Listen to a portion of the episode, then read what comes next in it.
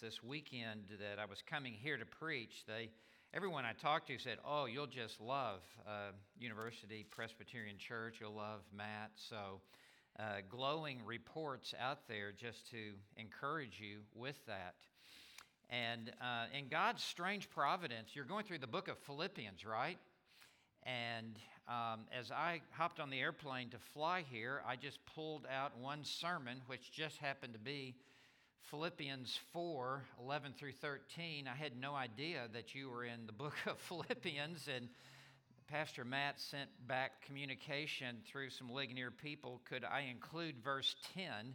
Because that's because you stopped at verse 9. So, um, how about that? So, this is a divine appointment, and we, we believe in providence, don't we? Uh, of course, we do. And so, this is uh, the smile of providence uh, it was meant to be. So, I want to invite you to take God's word and turn with me to the book of Philippians, Philippians chapter 4. And I want to begin by reading verses 10 through 13, which will be our focus for this morning as we look together into God's word. Beginning in Philippians 4, verse 10, and let me say, I'm reading from the New American Standard. Uh, it's what Paul used, and so that's. Uh, Good enough for Paul, good enough for me. Probably most, that was a joke. Probably most of you uh, have the ESV, and I think you'll find it uh, very easy to follow with me. And I'll make reference to it as well. So, this is God's inspired, inerrant, infallible, authoritative word. But I rejoiced in the Lord greatly that now at last you have revived your concern for me. Indeed, you were concerned before, but you lacked opportunity. Not that I speak from want, for I have learned to be content in whatever circumstances I am. I know how to get along with humble means, and I also know how to live in prosperity in any and every circumstance. I have learned the secret of being filled and going hungry, both of having abundance and suffering need. I can do all things through him who strengthens me. As the Apostle Paul writes these words, he is not sitting in a palace, he's in a prison.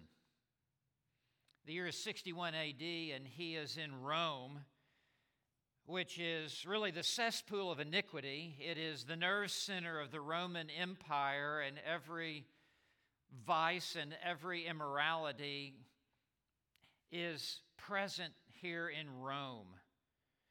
And Paul finds himself imprisoned, as you well know. He is confined, he's under house arrest. He is chained to a Roman soldier 24 hours a day, seven days a week, and this will go on for two years, which is seemingly an eternity for an active, driven figure like the Apostle Paul. And as he finds himself here in confinement, imprisonment, he is awaiting trial before Caesar. As you know, he's been arrested in Jerusalem he has appealed to Caesar. He's gone through a shipwreck en route to Rome. Now he's here in Rome and he is waiting the outcome of his life. Whether Caesar will put him to death or whether Caesar will release him, the Apostle Paul at this point does not know. And that is why he said earlier in chapter 1, verse 21 For me to live is Christ, and to die is gain. He does not know if Caesar will give him the thumbs up or the thumbs down. And yet, as we read this book and as we read these verses, we do not see a man who is down and defeated. We don't read about a man who's discouraged or despairing. We instead read about a man who understands that he is here in the midst of this trial by the sovereign will and purpose of God. The Apostle Paul was a man who believed in what we would call today the doctrine of providence. And he does not see himself, in fact, as a prisoner of Rome, which outward human eyes looking at Paul where he is would say he is a prisoner of Rome and confined in chains. When Paul writes the book of Ephesians at the same time that he's writing Philippians, he refers to himself in chapter 4, verse 1 as the prisoner of the Lord. He understands that he is in chains by the sovereign will of God, and that God has a purpose for him during this imprisonment. And so he is not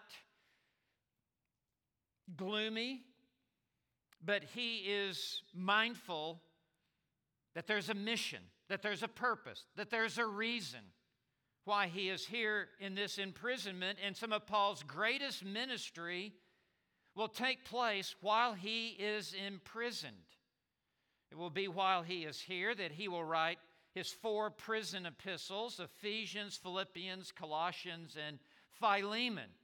And who is to say the global impact of those four New Testament epistles down through the centuries?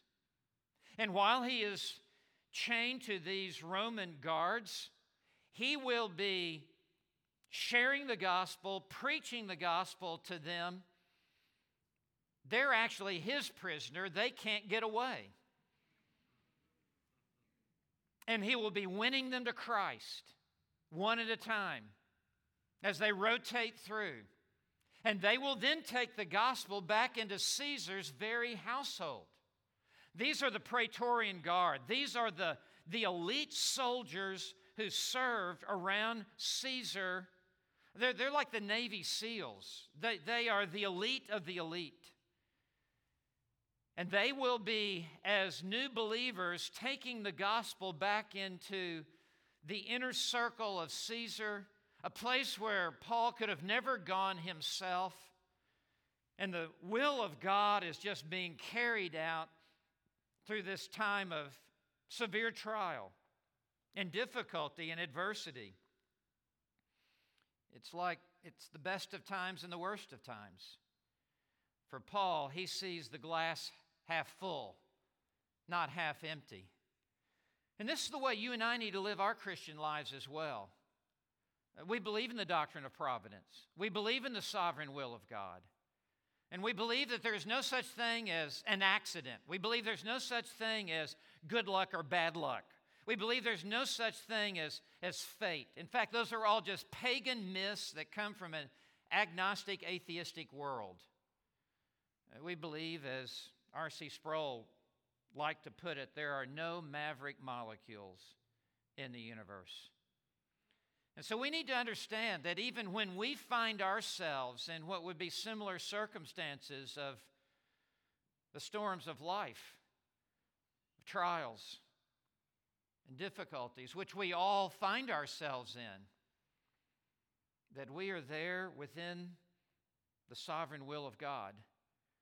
And that God has a mission, God has a, a ministry, God has a purpose for us in the midst of these times. So, as we read this about Paul, especially in verse 13, which we will eventually work our way to, we, we need to have this kind of a Christian faith a living, dynamic faith in the Lord that I can do all things through Christ who strengthens me. So, as we look at these verses, I have three main headings as we look at verses 10 through 13. And the first heading that I want to set before you, it's very simple. It's verse 10. It's Paul's rejoicing. Paul begins verse 10 by stating this fact that in his heart there is an overflowing joy. In the midst of this very difficult circumstance. Notice how he begins. But I rejoiced in the Lord. If you've been here for these sermons that Pastor Matt has been bringing through the book of Philippians, you know what the central theme of Philippians is. It's so obvious, a blind man could see it. It's, a, it's an epistle about joy. 14 times in these four chapters, we find the word rejoice or joy. Rejoice is found nine times, joy found five times. it, it, it is a book in which Paul expresses the reality of joy that he has in his Christian life. He, he is not controlled by his circumstances, he is controlled by the Lord himself. And we need to understand the difference between happiness and joy. Let's just talk about this for a moment. Happiness is dependent upon your happenings. Happiness is dependent upon your circumstances. And when your circumstances are good or up, you're happy. And when your circumstances are down, you have lost your happiness. And we as Christians live in a world with all kinds of circumstances around us. And I'll tell you, when my favorite football team wins, I'm happy. And when they lose, happiness has evaporated. But happiness comes from the world, and happiness is very shallow. Happiness is very superficial. Happiness moves in, moves out with the changing of a red light or a green light as you drive traffic. Happiness comes from the world, but joy is totally different. Joy is that inner quality of heart and soul that is dependent upon your relationship with Jesus Christ, who lives inside of your heart if you are born again. And joy comes from knowing Christ. It comes from following Christ wherever He leads. Joy comes from serving Christ. Joy comes from being with other believers who know Christ and you share Christ together. And Jesus never changes. He is the same yesterday, today, and forever. So there's no fluctuation with this source and supply of joy. Uh, joy is the fruit of the Holy Spirit. Galatians 5:22. And joy comes from knowing the word of God and embracing the truths of the Word of God. Jesus said in John 15, verse 11, These things I have spoken unto you, that my joy might be in you, and that your joy might be made full. Well, the Apostle Paul is talking about not happiness here, because his happenings are pretty tough. He's talking about joy. The joy that you can have in the midst of the storms of life. The joy that does not depend upon your circumstances. The joy that is transcendent, that rises above the muck and the mire of what is going on in, in this world. Listen, the world did not give us our joy, and the world cannot take it away. Joy comes down from above. It comes from the throne of grace. All true joy is the gift of God that He gives to His beloved as they walk through this valley of, of tears. And notice the next word, but I rejoiced in the Lord. Please note, greatly. It's a Greek word that comes into the English word as mega. It speaks of the, the scope and the size of this joy. I rejoice greatly. It's not just a little pinch of joy, not just a few drops of joy that are dropped down into our heart. It's a flood, a, a, a, a tide of joy that comes flooding and filling our, our heart and soul. And it is all found exclusively in the Lord. It's a distinguishing mark of being a true believer in Jesus Christ. If you're a believer in Jesus Christ, you have joy unspeakable that First Peter speaks of.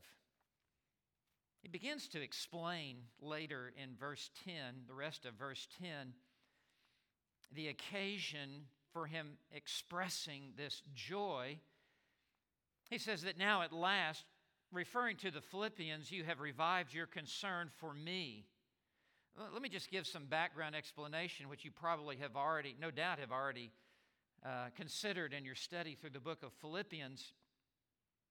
Paul had a very special relationship with the Philippians. In fact, I think the case can be argued his favorite church was the church at Philippi, his very favorite church. They were his crown and joy. And when Paul left Philippi in Acts chapter 16 after planting that church, they were the church that financially supported Paul. They underwrote his ministry. When no other churches were supporting Paul, they were, and they enabled Paul to be able to carry on his ministry and to give himself to preaching.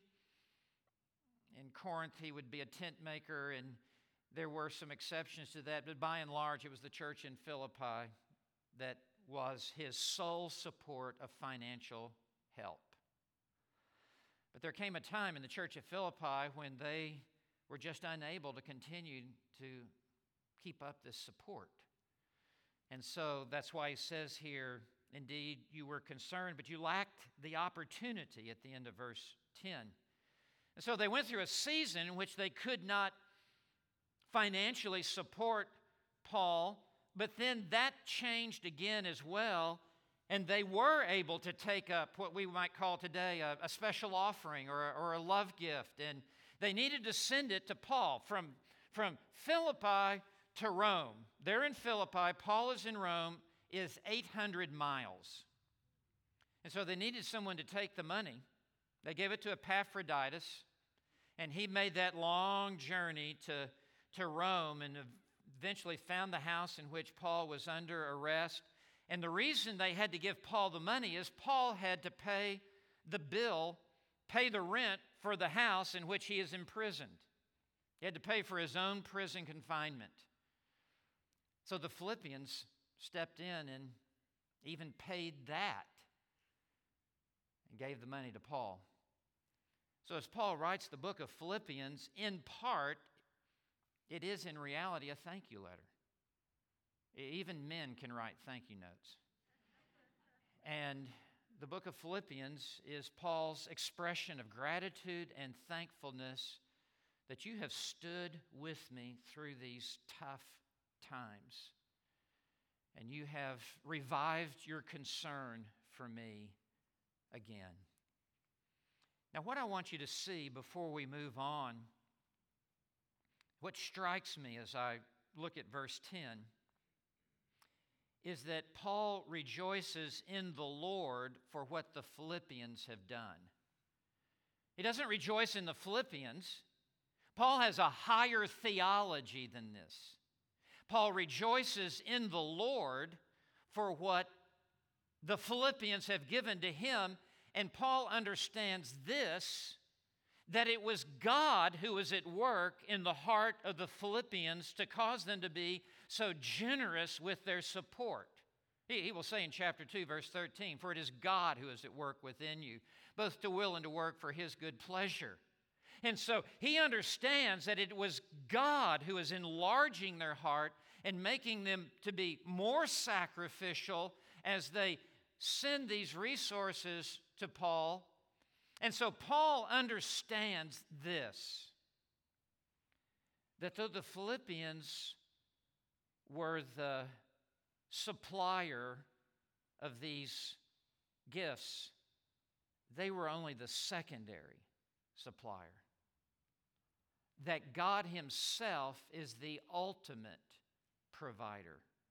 That God is the one who is meeting Paul's needs. He's just using the Philippians kind of like a middleman to provide for his needs. So, Paul expresses to the Philippians, I rejoice in the Lord that he has used you to meet this need in my life. Now, I want you to think about how that works out in your life. Many of you are employed, have a job, you receive a paycheck. It's handed to you by your employer. Your employer may even be an unbeliever. Nevertheless, whatever is put in your hand, it has ultimately come from the Lord, whose name is Jehovah Jireh. The Lord provides. He is the one who is giving to you everything that you have, even your health. God may use a doctor or a nurse, but they're only a middleman. It, it, it is God who has provided for you. And we need to learn to rejoice in the Lord for even common grace blessings that come into our lives. We easily rejoice in the Lord for redeeming grace, but even financial support. Paul rejoices in the Lord.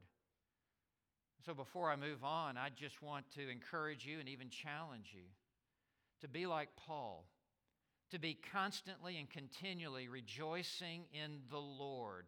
It will be one of the most powerful testimonies that you will ever give to unbelievers or people who are around you that you have a vibrant faith in the Lord. And even when your circumstances are in a downturn, you are still singing his praises and you are rejoicing in the Lord. And do not be one who simply is riding the wave of, of, of happiness dependent upon your happenings. That's fine and good as far as it goes, but it's here this morning and gone this afternoon. True joy is what marks a true Christian a true believer in varying degrees at different times in our Christian walk, but nevertheless, there is always that flame of joy that is burning brightly inside of our heart. So that's Paul's Paul's rejoicing. It needs to be our rejoicing. Now, second, I want you to note Paul's learning. And this is really what enables him to rejoice that Paul has learned something, he's learned a secret. And it is this learning of this secret that enables Paul to rejoice even when he is in prison, in chains, and his life is brought to a, to a standstill. So let's look beginning in verse 11, verses 11 and 12, under Paul's learning. Not that I speak from want. What Paul is saying is listen, the Lord has met all of my needs. If I don't have it, apparently I didn't need it because the Lord has met all of my needs. Not my greeds, my needs. Not that I speak from want, for I have learned to be content. Now let's just stop right here. And even as I walk through this, I want you to know this is a challenge for me. I think it's a challenge for all of us to be content with where I am, with what I have, with who I'm with, to be content. And Paul says, I have learned to be content. This is autobiographical, this is Paul's testimony. The fact that he says, I've learned to be content means Paul didn't always know this. Paul had to mature in the Lord, just like every one of us here today have to mature in the Lord. Paul had to grow into this. He, he did not start out content, he had to learn to be content. And you learn to be content not when you have everything when you have nothing. When life isn't working out the way that you had envisioned it to work out. To be content in the tough times. That's what Paul is saying. This is, an, this is an incredible testimony that he's giving to us. For I've learned to be content. Now, this word content, we need, we need to talk about this word content. It literally means to be sufficient. In the margin of my translation, out in the margin, it even has that. It just says literally self sufficient. And by that, Paul does not mean he is the source of his own supply. What he is saying is, I've learned that I have everything that I need when I have Jesus Christ. Uh, this word content was used in what we call extra biblical uh, uses of the word, meaning how it was used in classical Greek outside of the Bible. It was used of a country that had all of its natural resources within the boundaries of that nation, such that nothing had to be imported from the outside, from another nation, into the country in order for the country to prosper and to do well. That within our own boundaries, we have everything that we need. That's what this word content means. And Paul is saying that wherever the Lord sends me, whatever is going on on the outside of my life, I don't have to have anything imported into my soul or into my life because I have everything that I need in Jesus Christ. Now, we, we, we, need to not only understand this, we need to believe this, and we need to live this. This comes back to the great doctrine of the sufficiency of Christ.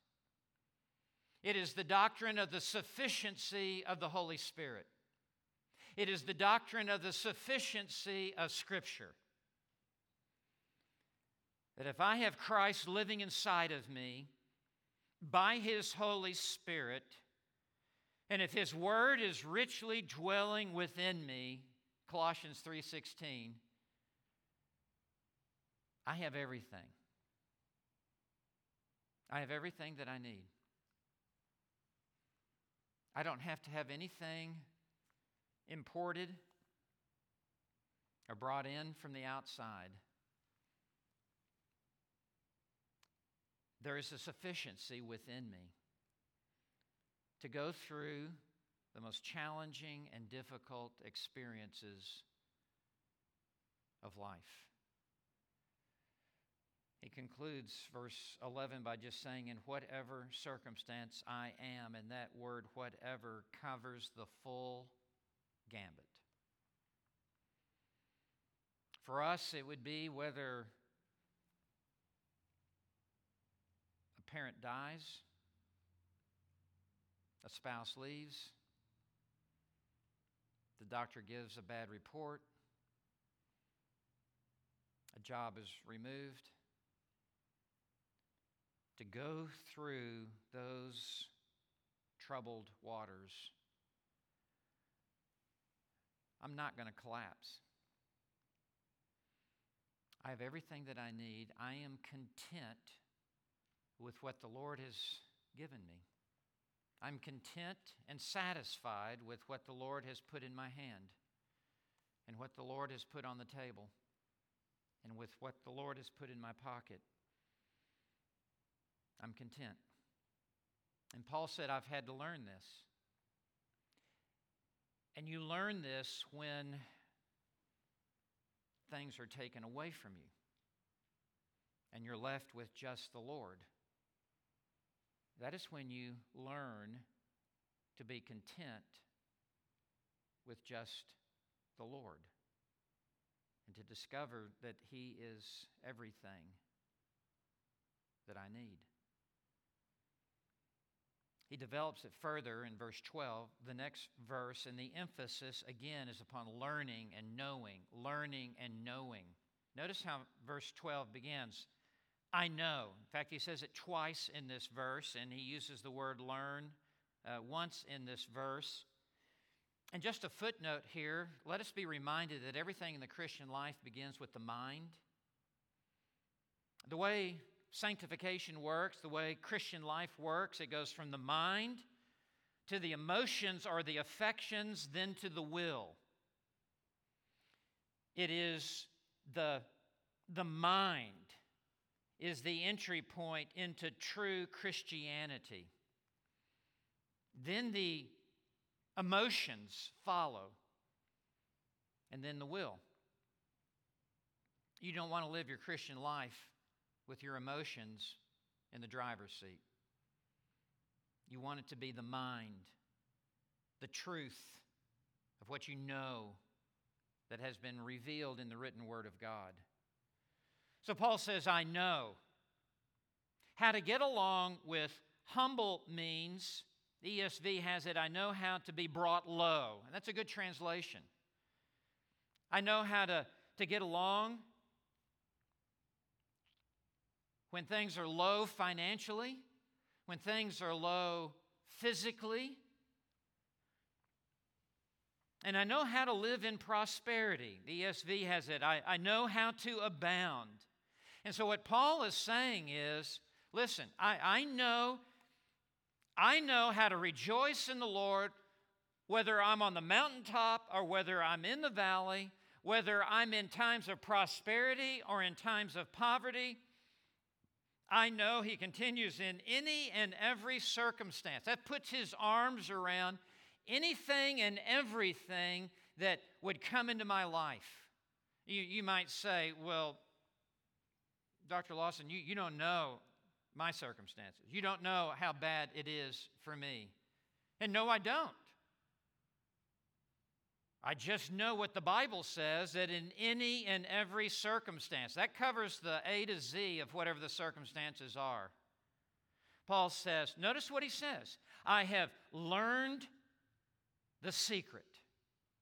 That there is a secret that is like a, a key that unlocks a door that enables me to live my Christian life in a dynamic way.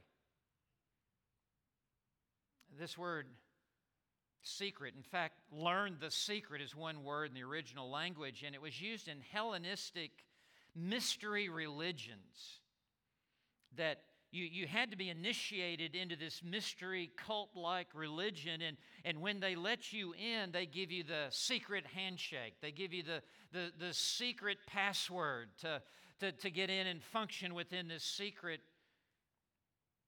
cult.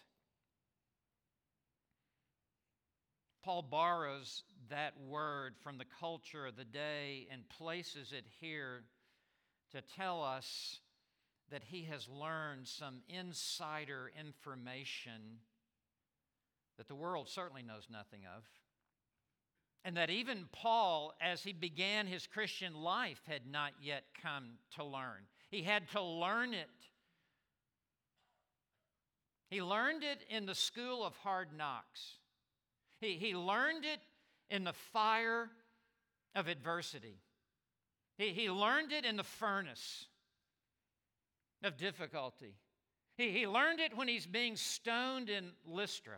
He, he, he learned it when he is being drugged through the streets of Philippi. He, he learned it when he's, when he's thrown into prison. He, he learned it when he's shipwrecked in the Mediterranean Sea. He learned it when he's arrested and has to stand trial in Jerusalem. He, he, he's learned it along the way. And he wants the Philippians to know this. He wants you and me to know this that this secret works. He says at the end of verse 12, at times of being filled ESV has facing plenty, literally means when I'm well fed, when I've got resources in my pocket and food on the table. That's what that means. And going hungry for lack of food. Both of having abundance, and I love this word abundance. It's, it's a word that simply means having more than I need, exceeding the number and then suffering need to come short of what I need.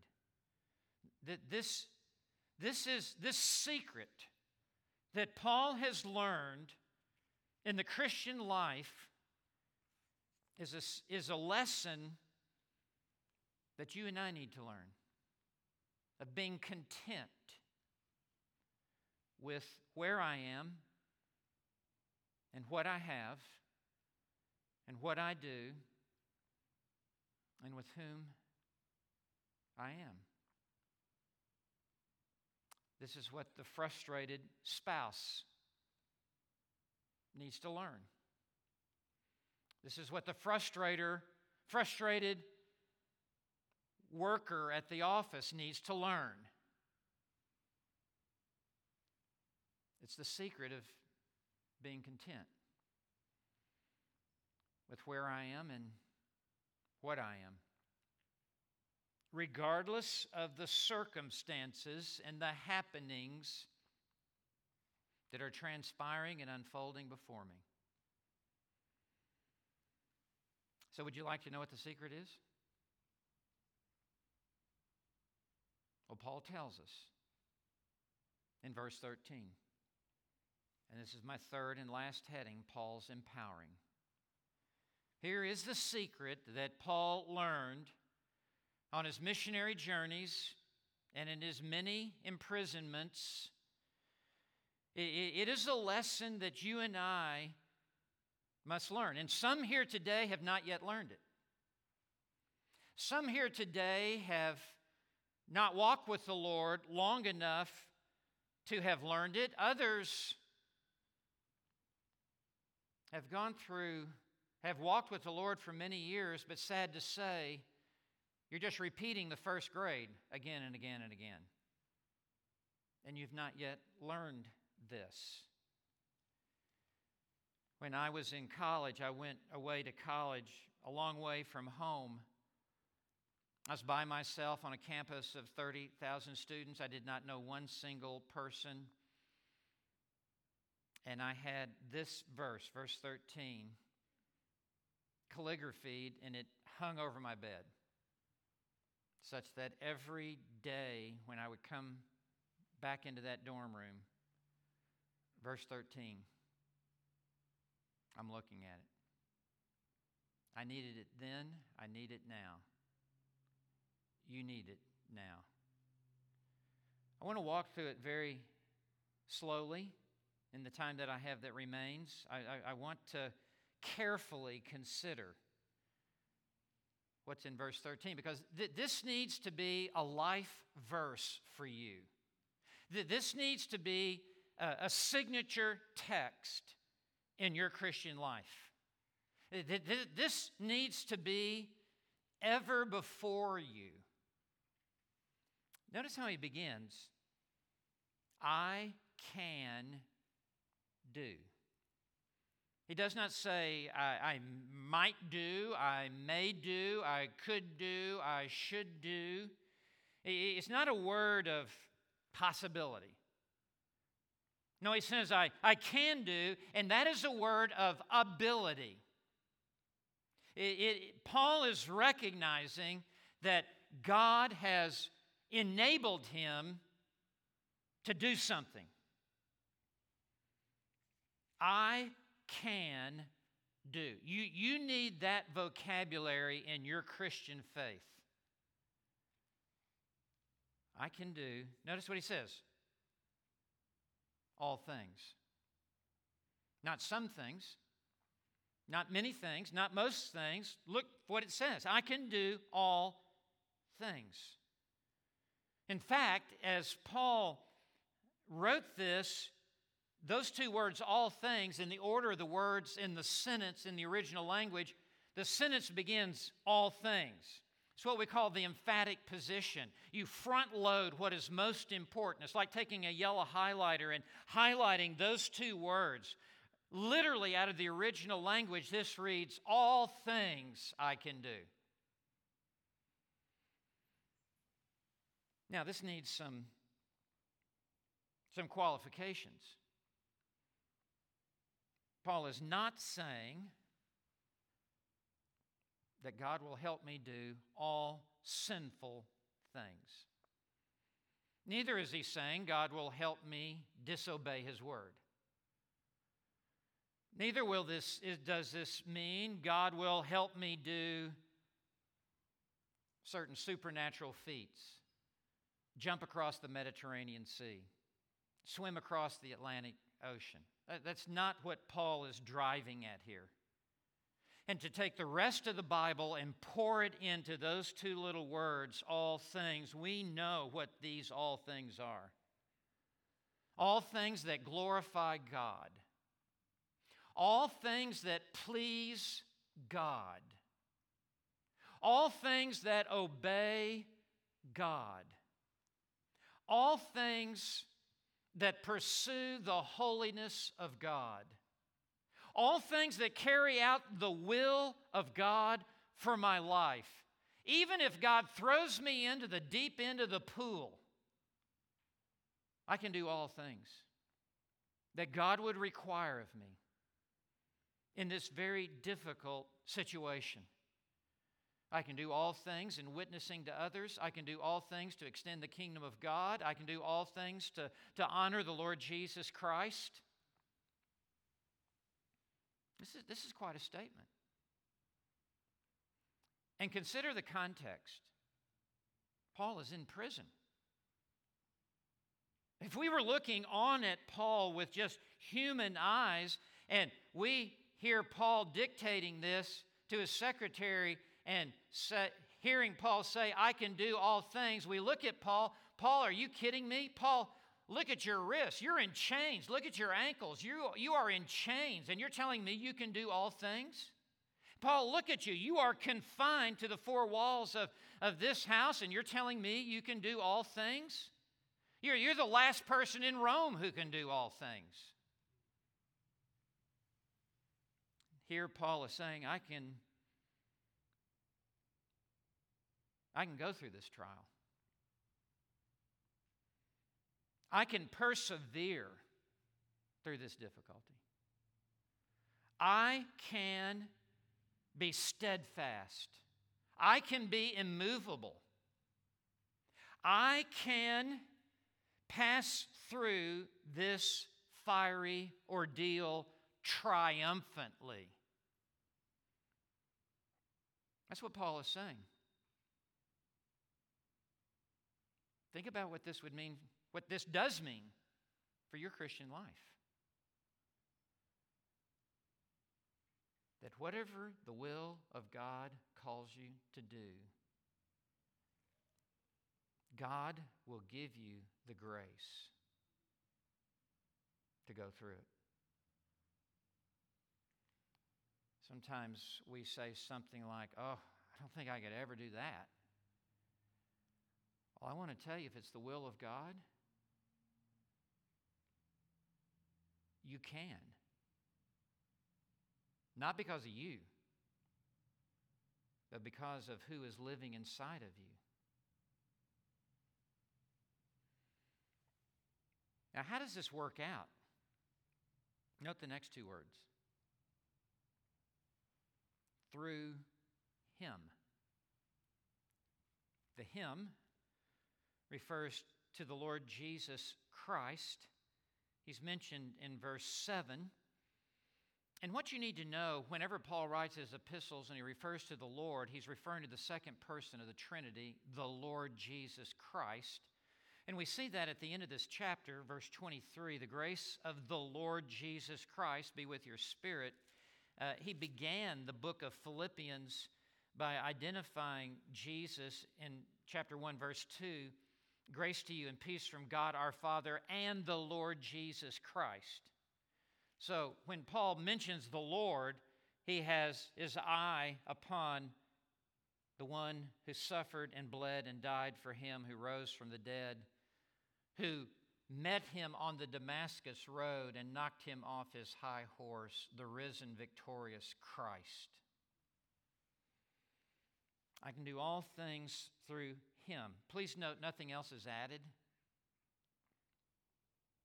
It's through Christ and Christ alone. Solus Christus, Christ alone. Not Christ and anything else, not Christ and anyone else. Some of you are single here today, and others may be divorced, and you may say, I just don't think I can go on, go on by myself. I need someone in my life. Well, that may be God's will for your life. Genesis 2:18 it's not good for the man to be alone. But I'll tell you this, if you have Christ, you have everything. And you can do all things through him, period, paragraph. Anything else is just kind of a icing on the cake. Anything else added to Christ that would be he would import is just to push you over over the hump. But if you have Christ, you have everything. And again, this speaks to, does it not, the sufficiency of Christ? The sufficiency of grace? The sufficiency of the Holy Spirit? Now, notice the last three words who strengthens me. This is good news. This verb strengthens comes into the English word in noun form. It's a verb form here, but as dynamite. The dynamic power that only Christ can give. That all strength is mediated into your life through the Lord Jesus Christ. Now, what can we say about this strength? As, as I bring this message to conclusion, I just want to lay out some bullet points about this strength. Th- this is the good part. That this is what should, as we leave here today in a little bit, this should be what sends you bounding out this door to go back into the world and to do whatever it is that God has called you to do. What can we say about this strength? Number one, it's necessary. You couldn't live your Christian life for one millisecond without this strength. You're not that good. John 15, verse 5, Jesus said, Abide in me, and I in you. For apart from me, you can do nothing. Nothing. Nothing of any eternal value, nothing of any spiritual impact, nothing of anything that glorifies God, nothing that fulfills the will of God for your life. You could not take one step forward in the will of God to serve the Lord without this strength.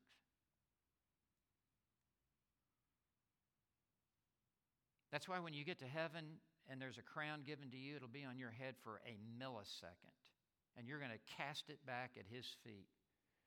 Because everything that you did that glorifies the Savior had its origin in the Savior. This, this strength is necessary.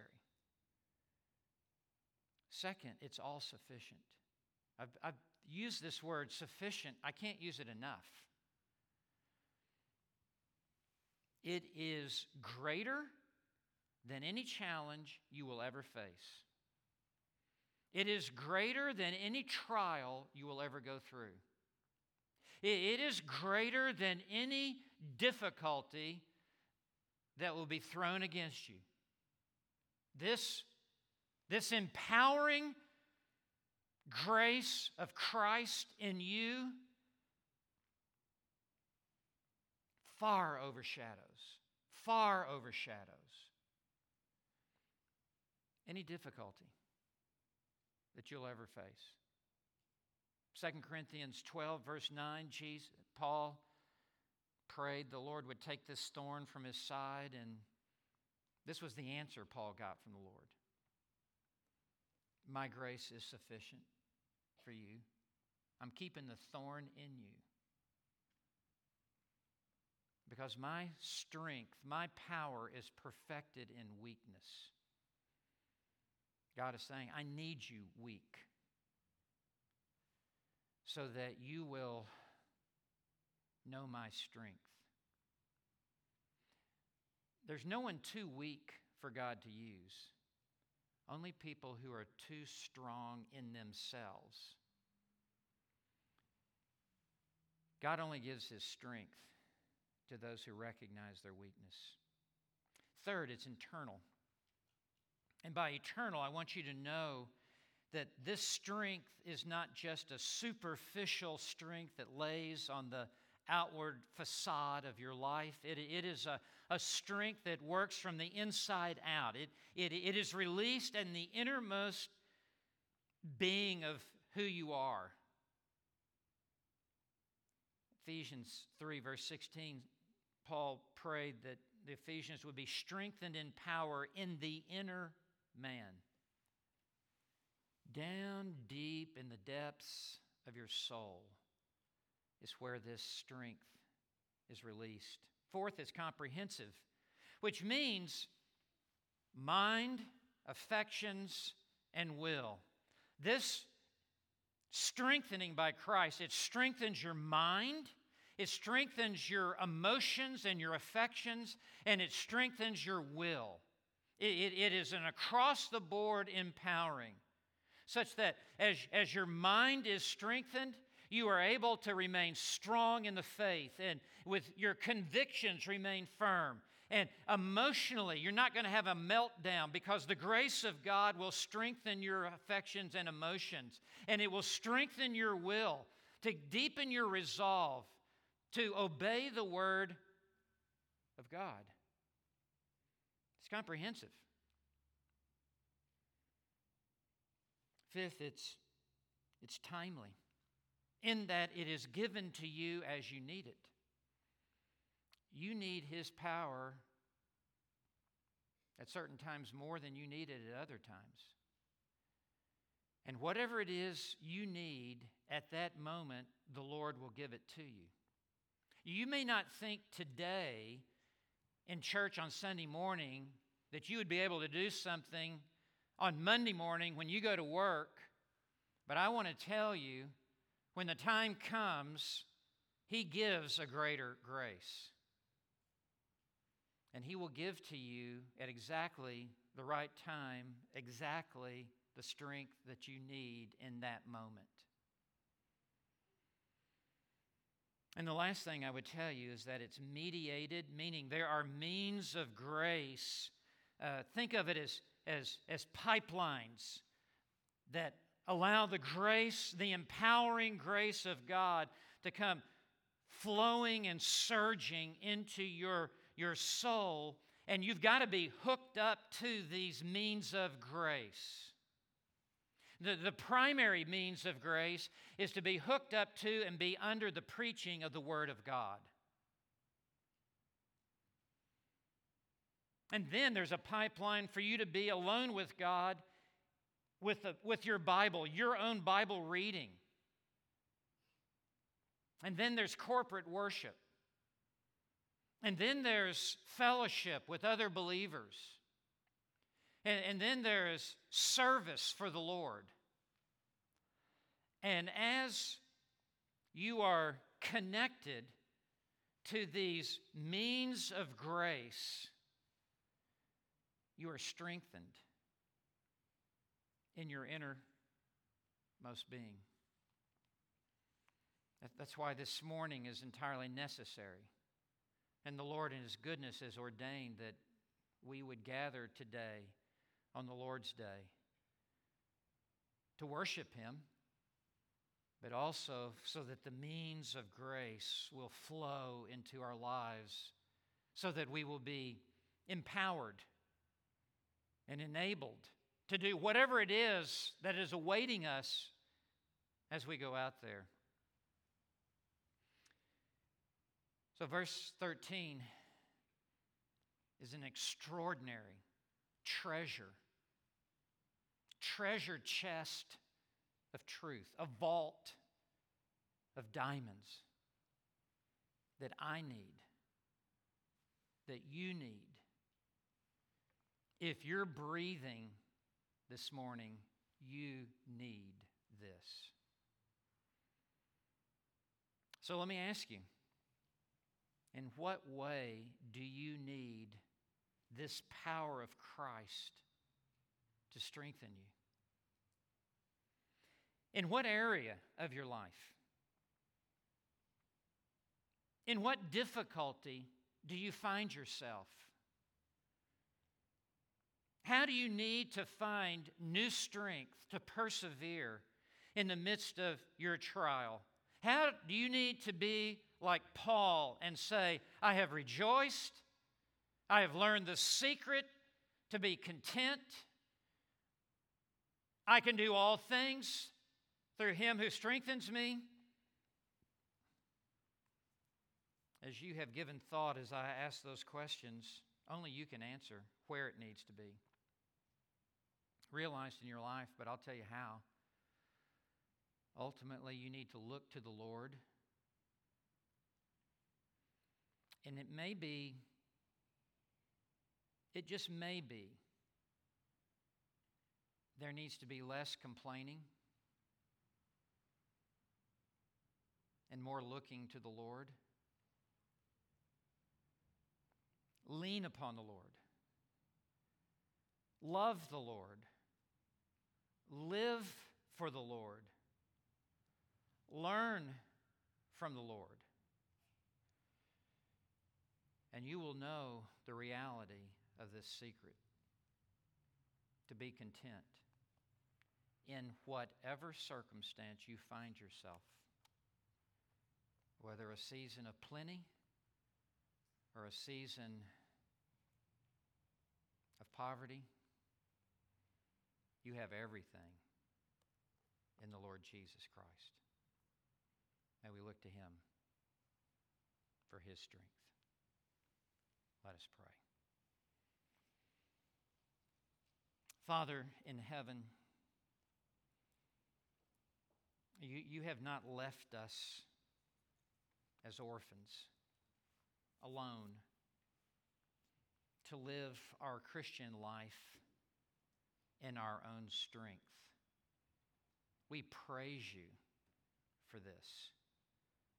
That you've given to us even more than forgiveness of sin and righteousness of Christ. You have given us your Son and your Spirit to live inside of us. And we are never alone. And we have the fullness of your resources constantly and continually available to us as we live the Christian life. And thank you that your grace is more than sufficient. Lord, seal this to our hearts. Who knows how we're going to need this this week? Who knows what will be thrown at us this week?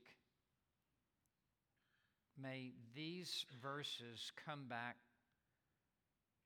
to our remembrance, and may they be the support that we need. Father, thank you for this so great salvation. In Jesus' name, amen.